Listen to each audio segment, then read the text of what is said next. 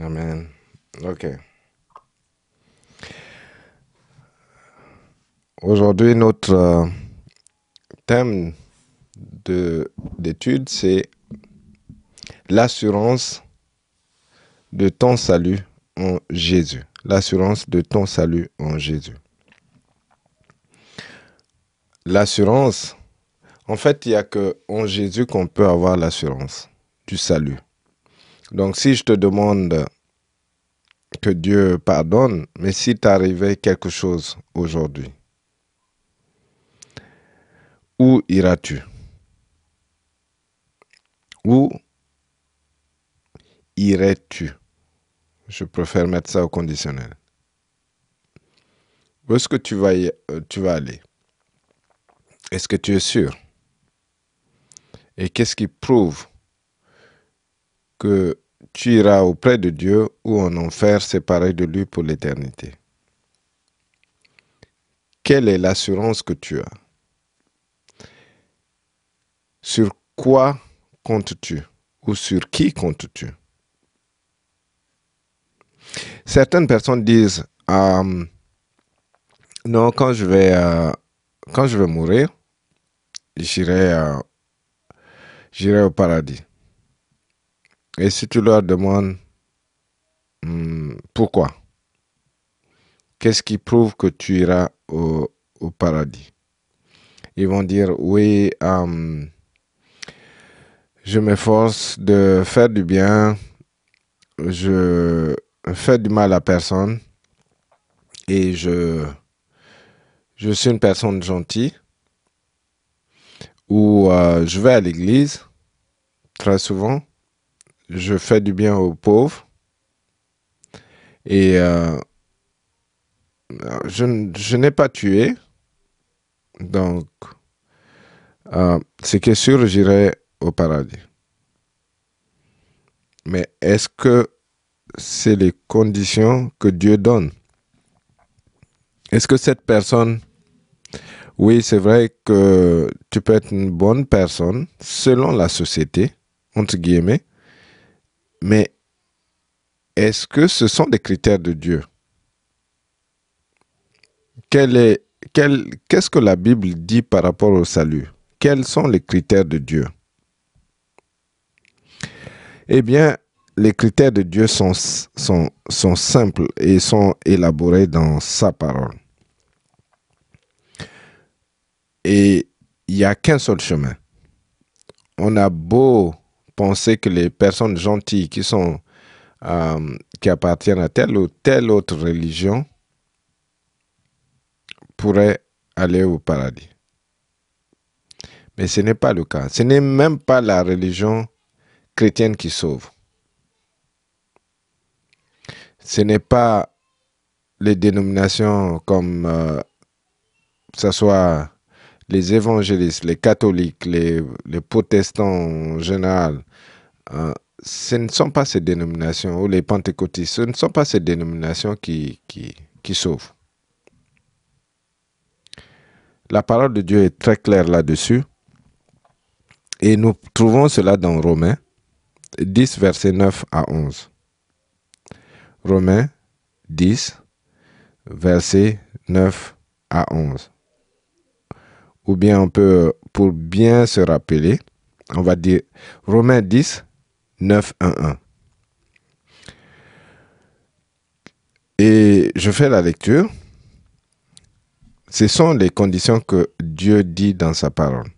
Et ça, ce sont les conditions sur lesquelles Dieu se base pour savoir qui est sauvé, qui est sûr, qui peut être sûr de son assurance. Romains 10, verset 9 à 11, ou Romains 10, 9 à 1. 9 à 1, c'est pour euh, ceux qui sont dans d'autres pays. Ici, c'est le numéro d'urgence ou le numéro de la police ou de. Ouais. Ou des, euh, des urgences. Alors, Romains dit ceci. Dans Romains, il est dit Si tu confesses de ta bouche le Seigneur Jésus, et si tu crois dans ton cœur que Dieu l'a ressuscité des morts, tu seras sauvé. Donc c'est ça la, condition que Dieu donne. Il faut confesser de sa bouche le Seigneur Jésus.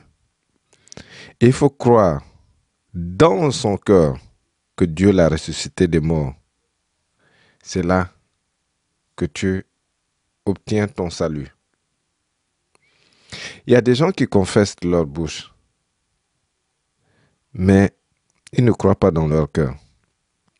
Ça reste intellectuel, ça reste superficiel. Et ces personnes n'ont pas leur salut. Ces personnes n'ont pas reçu leur salut. Donc, Romain, dans Romain, il est, écrit clairement que il faut confesser de sa bouche le Seigneur Jésus. Donc, l'accepter comme son Seigneur. Et il faut croire dans son cœur que Dieu l'a ressuscité des morts.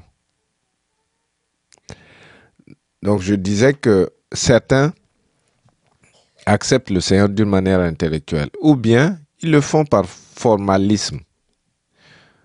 C'est comme une formalité chez eux. Euh, bon, on est bien vu dans la société, on est accepté dans une communauté, donc il faut déclarer devant tout le monde euh, qu'on accepte le Seigneur. Mais dans leur cœur, ils n'ont pas accepté réellement. Ils n'ont pas accepté cela dans le cœur. Donc là, ça reste d'une manière intellectuelle. Et c'est pas ce que Dieu dit. Donc on peut faire la prière du salut, euh, accepter le Jésus, accepter le Seigneur Jésus, pardon, euh, plusieurs fois, mais quand ça ne se passe pas dans le cœur, la transformation ne vient pas. Parce que ça reste d'une manière superficielle. Et le verset 10. Car c'est en croyant du cœur qu'on parvient à la justice. Et c'est en confessant de la bouche qu'on parvient au salut, selon ce, qui, que dit l'Écriture. Quiconque croit en lui ne sera point confus. Donc il n'y a pas de confusion possible. Quand on croit dans son cœur, on parvient à la justice, c'est-à-dire la justice de Dieu. C'est le, salaire du péché, c'est la mort. Et comme nous avons péché, comme nous avons, nous avons une nature de péché, et la parole de Dieu dit que tous ont péché et sont privés de la gloire de Dieu. Donc il n'y a pas d'exception. Il n'y a que le Seigneur Jésus qui n'a pas péché en tant qu'homme quand il est venu ici-bas. Mais tous, tous, tous les hommes ont péché. Donc il n'y a pas, c'est en acceptant, en croyant, en confessant, en, croyant dans son du cœur qu'on parvient à la justice. Donc quand on croit dans son cœur, il y a l'échange qui se fait. La justice de Dieu maintenant va s'applique et il y a l'échange parce que le Seigneur Jésus dit, non, euh, moi je prends la place de, tel frère ou de telle sœur. J'ai pris sa place à la croix. Donc il y a l'échange qui se fait. Donc là, euh, tout ce qui est droiture, tout ce que tout ce qui est euh, juste, tu échanges avec le Seigneur. Donc il prend tes péchés et il te donne sa justice. Il te donne, euh, il te transfère sa sainteté. Donc il y a cet échange qui se fait quand tu, dès que tu crois dans ton cœur. Et quand tu confesses la bouche, le salut est à toi. Donc le 11 dit qu'il n'y a pas de confusion. Quand tu demandes à quelqu'un, est-ce que tu es sauvé? Et pour être sauvé, pour parvenir ou pour être dans le royaume des cieux, il faut naître de nouveau. Il faut que ton esprit puisse naître de nouveau, que ton esprit puisse reprendre vie. Parce que quand on est né, la nature de péché fait que notre esprit est déjà mort. Et c'est quand on accepte le Seigneur Jésus que notre esprit reprend vie. Et là, on sait qu'on est sauvé. Donc le salut, c'est quelque chose qu'on ne doit plus tergiverser là-dessus. Est-ce que, ah, je ne suis pas sûr que je suis sauvé? Non, ça, ce sont les autres religions. Parce qu'ils ne sont pas sûrs. Quand on leur demande, ah non, je ne suis pas sûr, j'attends le dernier jour, ah, Dieu va mettre sur la balance les biens que j'ai eu à faire, le, mal que j'ai eu à faire, et si ça penche du côté du bien, c'est là que je vais être sauvé, et si ça penche du côté du mal, ben, ah, je serai perdu. Non, c'est pas, pas du à peu près. Le salut, tu dois déjà savoir quand tu t'appuies sur le Seigneur Jésus. Et le Seigneur, c'est le seul. On a déjà dit ça plusieurs fois, mais c'est le seul,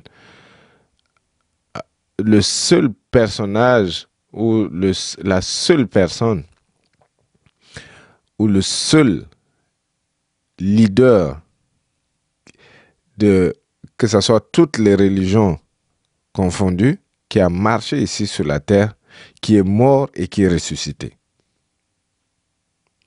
Les gens essayent de disculper sa, mort, il y en a qui essayent de disculper sa résurrection, ça aussi on a vu. Mais il n'y a pas... Les preuves sont là, les preuves sont tangibles. Donc le tombeau est vide. Le Seigneur Jésus est le seul qui a laissé le tombeau vide. Les autres chefs religieux ou les autres personnes, euh, personnages religieux, ils ont, ils ont toujours leur... Oui?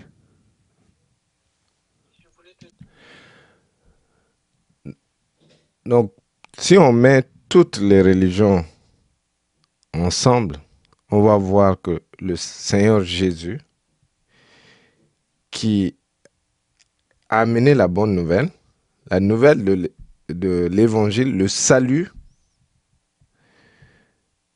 c'est le seul qui a sa tombe vide. Donc les autres sont n'ont pas vaincu la mort. C'est déjà, c'est déjà clair que si on suit ceux-là, ceux qui sont restés dans leur tombe, mais on va rester toujours mort, même quand on disparaît physiquement. Par contre, le Seigneur nous a montré que quand on meurt en lui, même le corps meurt, mais notre esprit ne meurt pas. Notre esprit reste vivant et il nous a déjà montré l'exemple.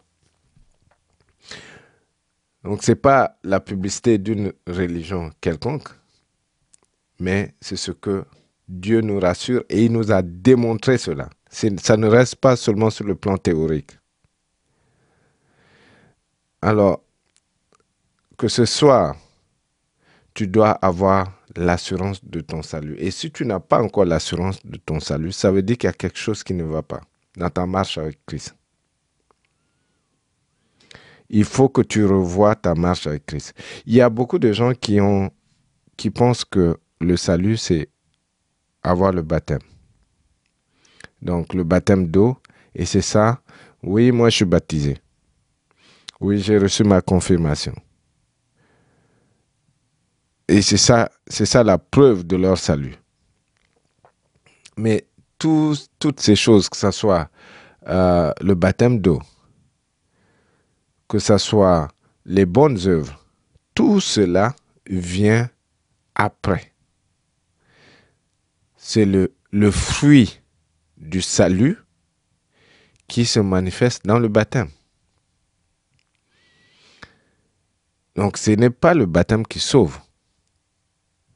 mais c'est la foi en Jésus et à l'œuvre ou aux œuvres que Dieu a eu à faire à travers sa mort, l'échange qu'il a eu à faire.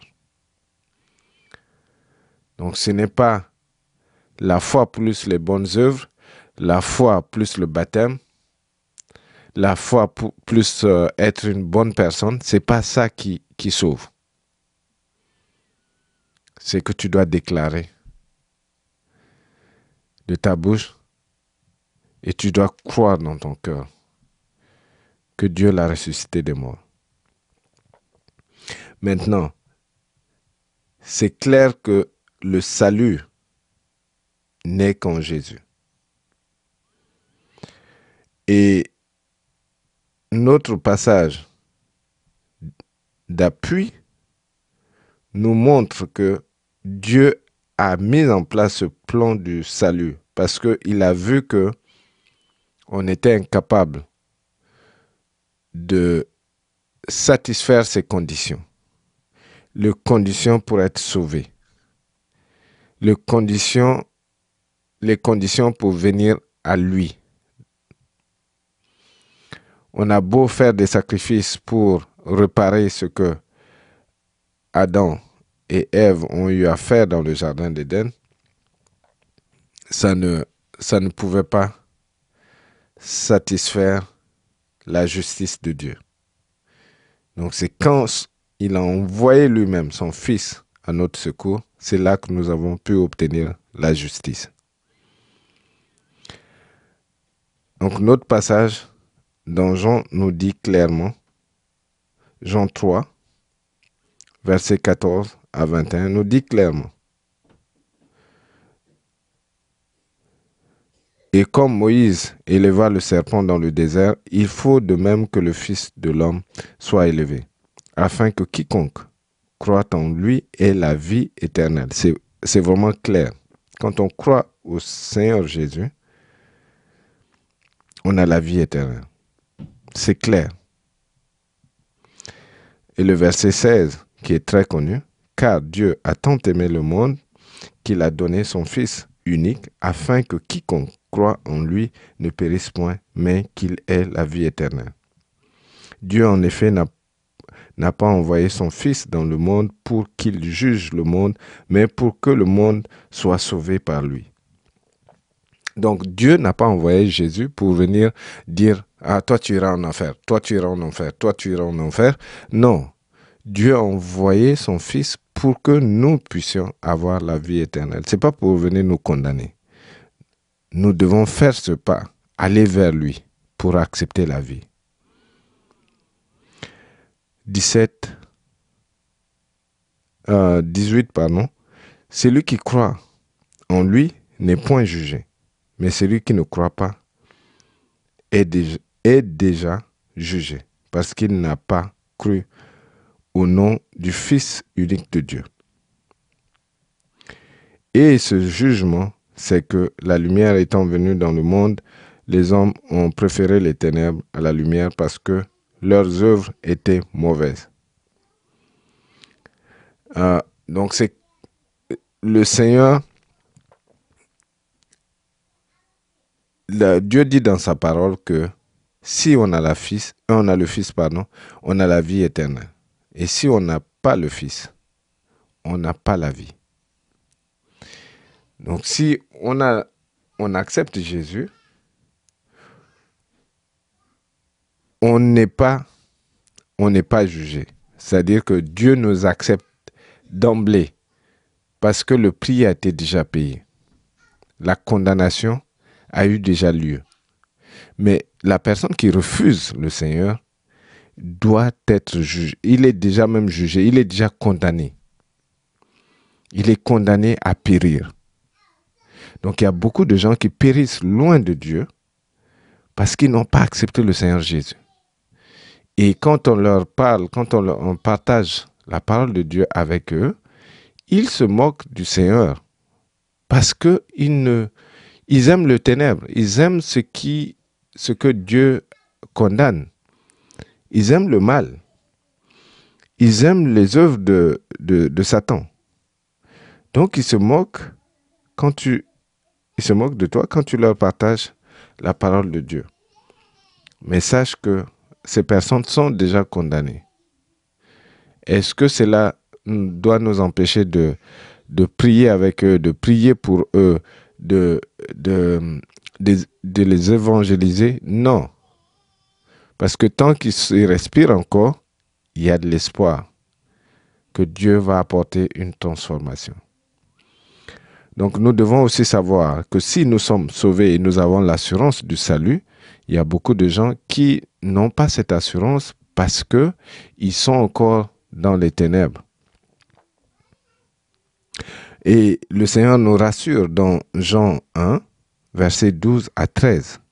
Mais tous ceux qui l'ont reçu, à ceux qui, qui croient en son nom, elle a donné le pouvoir de devenir enfants de Dieu, lesquels sont nés non du sang, ni de la volonté de la chair, ni de la volonté de l'homme, mais de Dieu. Alors, c'est quand on vient, quand on vient à Dieu, quand on croit au Seigneur Jésus comme son Seigneur et son Sauveur, nous avons ce privilège de devenir enfant de Dieu. C'est un privilège. On est dans la famille de Dieu et Dieu nous traite comme ses enfants et il ne nous rejette pas. Et c'est plus, c'est au-delà de la famille de sang. C'est au-delà. Parce que nous sommes nés de la volonté de Dieu. Il y a, aussi euh, 1 Jean 5, verset, 4, verset 11 à 14. 1 Jean 5, verset 11 à 14. Donc c'est là que nous allons voir l'assurance du salut. La Bible nous dit plus, de plusieurs manières et nous voyons que nous ne devons plus hésiter. Nous devons être sûrs, même quand on vient de se réveiller, même quand on n'est pas dans son assiette. Quand la question se pose, quand l'ennemi fait douter, nous fait douter, nous devons être sûrs, certains que nous avons le salut. S'il y a un peu de doute, s'il y a d'hésitation, si on n'est pas sûr, il faut repartir vers Dieu. Il faut arranger sa relation avec Dieu.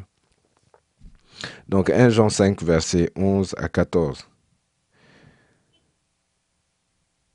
dit ceci.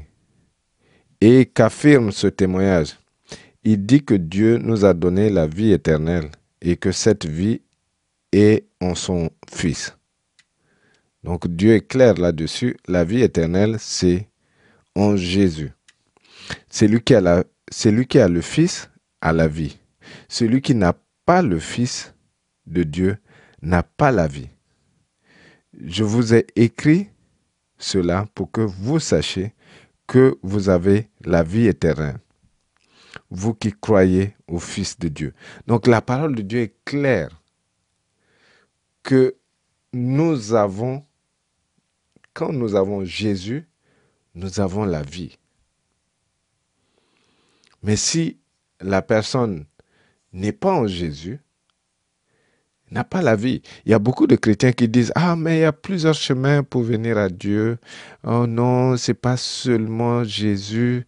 Oui, on peut être musulman, mais quand on est une bonne personne, ça va. On peut être ceci, mormon ou je ne sais quoi. Euh, quand on est une bonne personne, ça va. Il y a plusieurs chemins. Quand un chrétien dit cela, ça veut dire que cette personne même ne sait pas si elle est sauvée ou pas. Quand un chrétien parle comme, euh, je viens juste de dire, ça veut dire que la personne même n'est pas sûre de son salut. Parce que la parole de Dieu est claire. Celui qui a, celui qui a le Fils a la vie. Celui qui n'a pas le Fils de Dieu n'a pas la vie. Alors comment dire que quelqu'un qui dit que Dieu n'a pas de fils, Jésus n'est pas le fils de Dieu? Comment dire que cette personne a la vie? Cette personne est sauvée. Comment, concilier cela? Alors que Dieu est clair dans sa parole que si on n'a pas le Fils, on n'a pas la vie. Et je continue. Et voici quelle assurance. Et voici quelle assurance nous avons devant Dieu. Si nous demandons quelque chose, euh, je pense que j'ai sauté quelques lignes. J'ai sauté, ouais. Je vous ai écrit, je vous ai écrit cela pour que vous sachiez que vous avez la vie éternelle, vous qui croyez au Fils de Dieu. Et voici quelle assurance nous avons devant Dieu. Si nous demandons quelque chose qui est conforme à sa volonté, il nous écoute. Nous avons cette assurance quand nous appartenons à Dieu et que nous demandons quelque chose au nom de Jésus, ce qui est conforme à sa volonté, Dieu nous écoute. Donc, la, parole de Dieu nous rassure encore que Dieu écoute nos prières parce que nous lui appartenons, parce que nous sommes à lui. Donc, glorifions Dieu pour cela. Il ne faut plus hésiter. Si on hésite, il faut se rapprocher du Saint-Esprit et demander qu'est-ce qui fait qu'on n'est pas encore sauvé, on n'est pas encore né de nouveau. Il faut absolument résoudre ce dilemme avant qu'il ne soit trop tard. Parce qu'on peut passer beaucoup de temps dans l'Église à faire des œuvres de Dieu, à faire des miracles, à penser que ce sont les œuvres qui vont nous justifier devant Dieu. Mais quand on vient face à face avec Jésus, on va lui dire, Seigneur, j'ai guéri des malades dans ton nom, j'ai visité euh, ceux qui ont été enfermés, des prisonniers, j'ai fait du bien, j'ai fait des miracles en ton nom. Et le Seigneur va dire non, allez, va loin de moi, toi qui commets l'iniquité, je ne te connais même pas. Donc tu auras fait toutes ces œuvres, mais le Seigneur ne te reconnaît pas parce que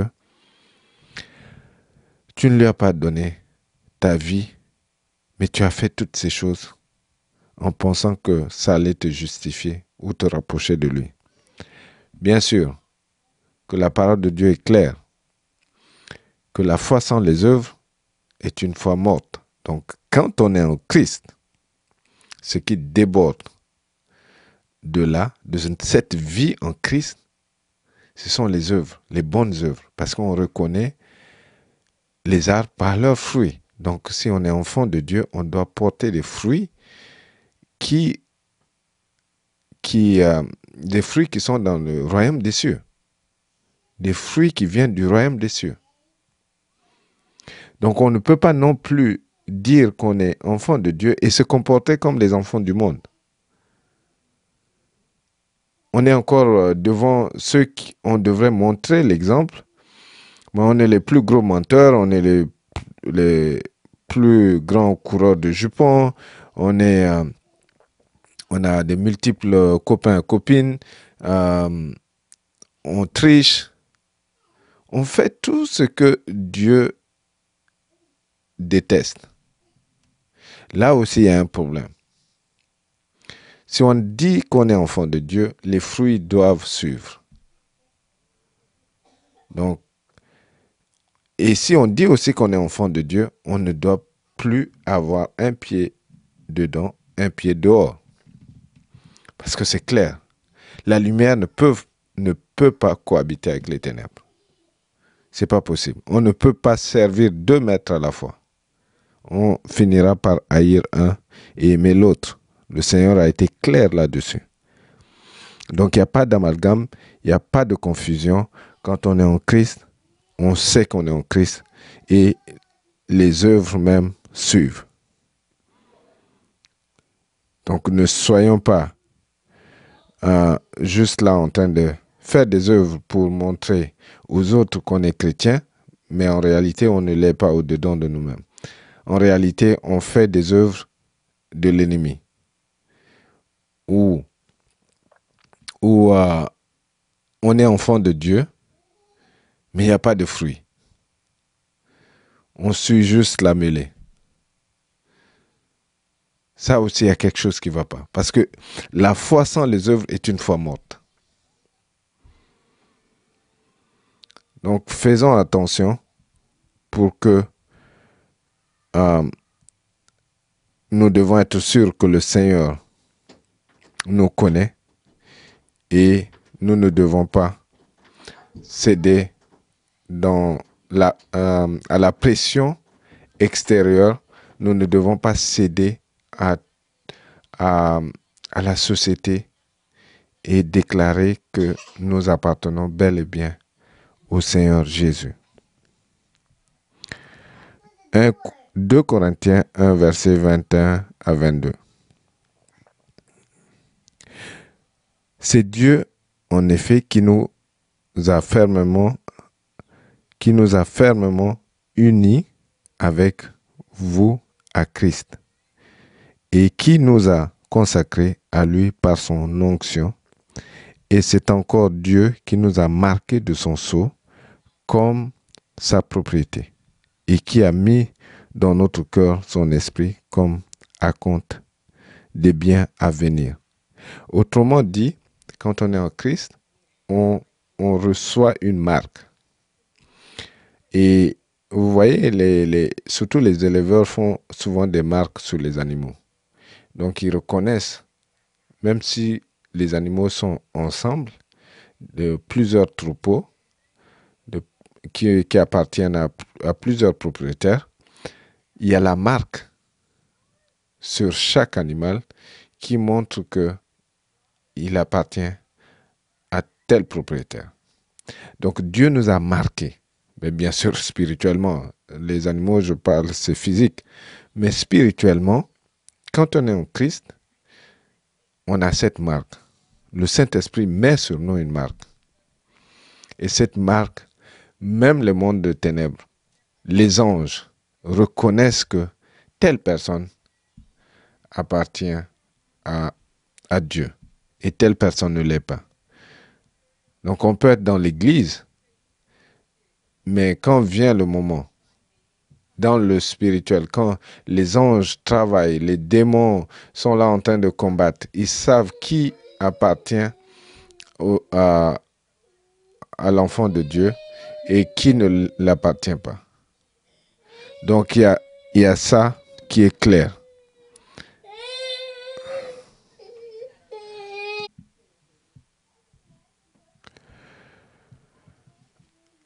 Alors pour euh, résumer tout ce qu'on s'est dit, quand on est en Christ, on a la marque du Seigneur sur nous et que ce soit dans le domaine spirituel, tous les démons, les, les anges de Dieu reconnaissent que nous sommes enfants de Dieu parce qu'ils arrivent à voir cette marque sur nous.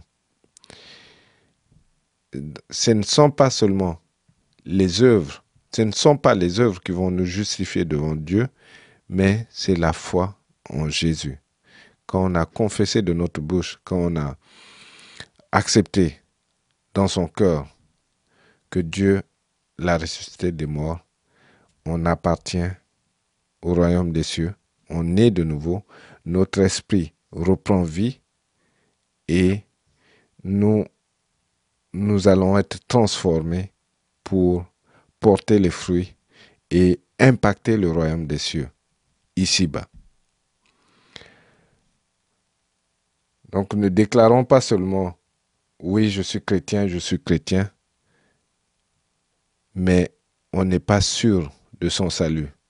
On n'est pas sûr si quelque chose arrivait, qu'on va être sauvé, qu'on va être auprès de Dieu.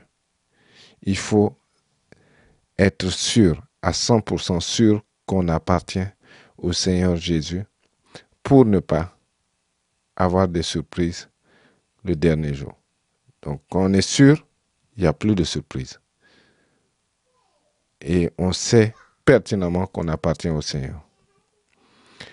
Donc, reçois ce message et c'est pour rassurer ceux qui sont encore dans la peur, ceux qui ne savent pas trop, est-ce que euh, j'ai le salut ou je ne l'ai pas?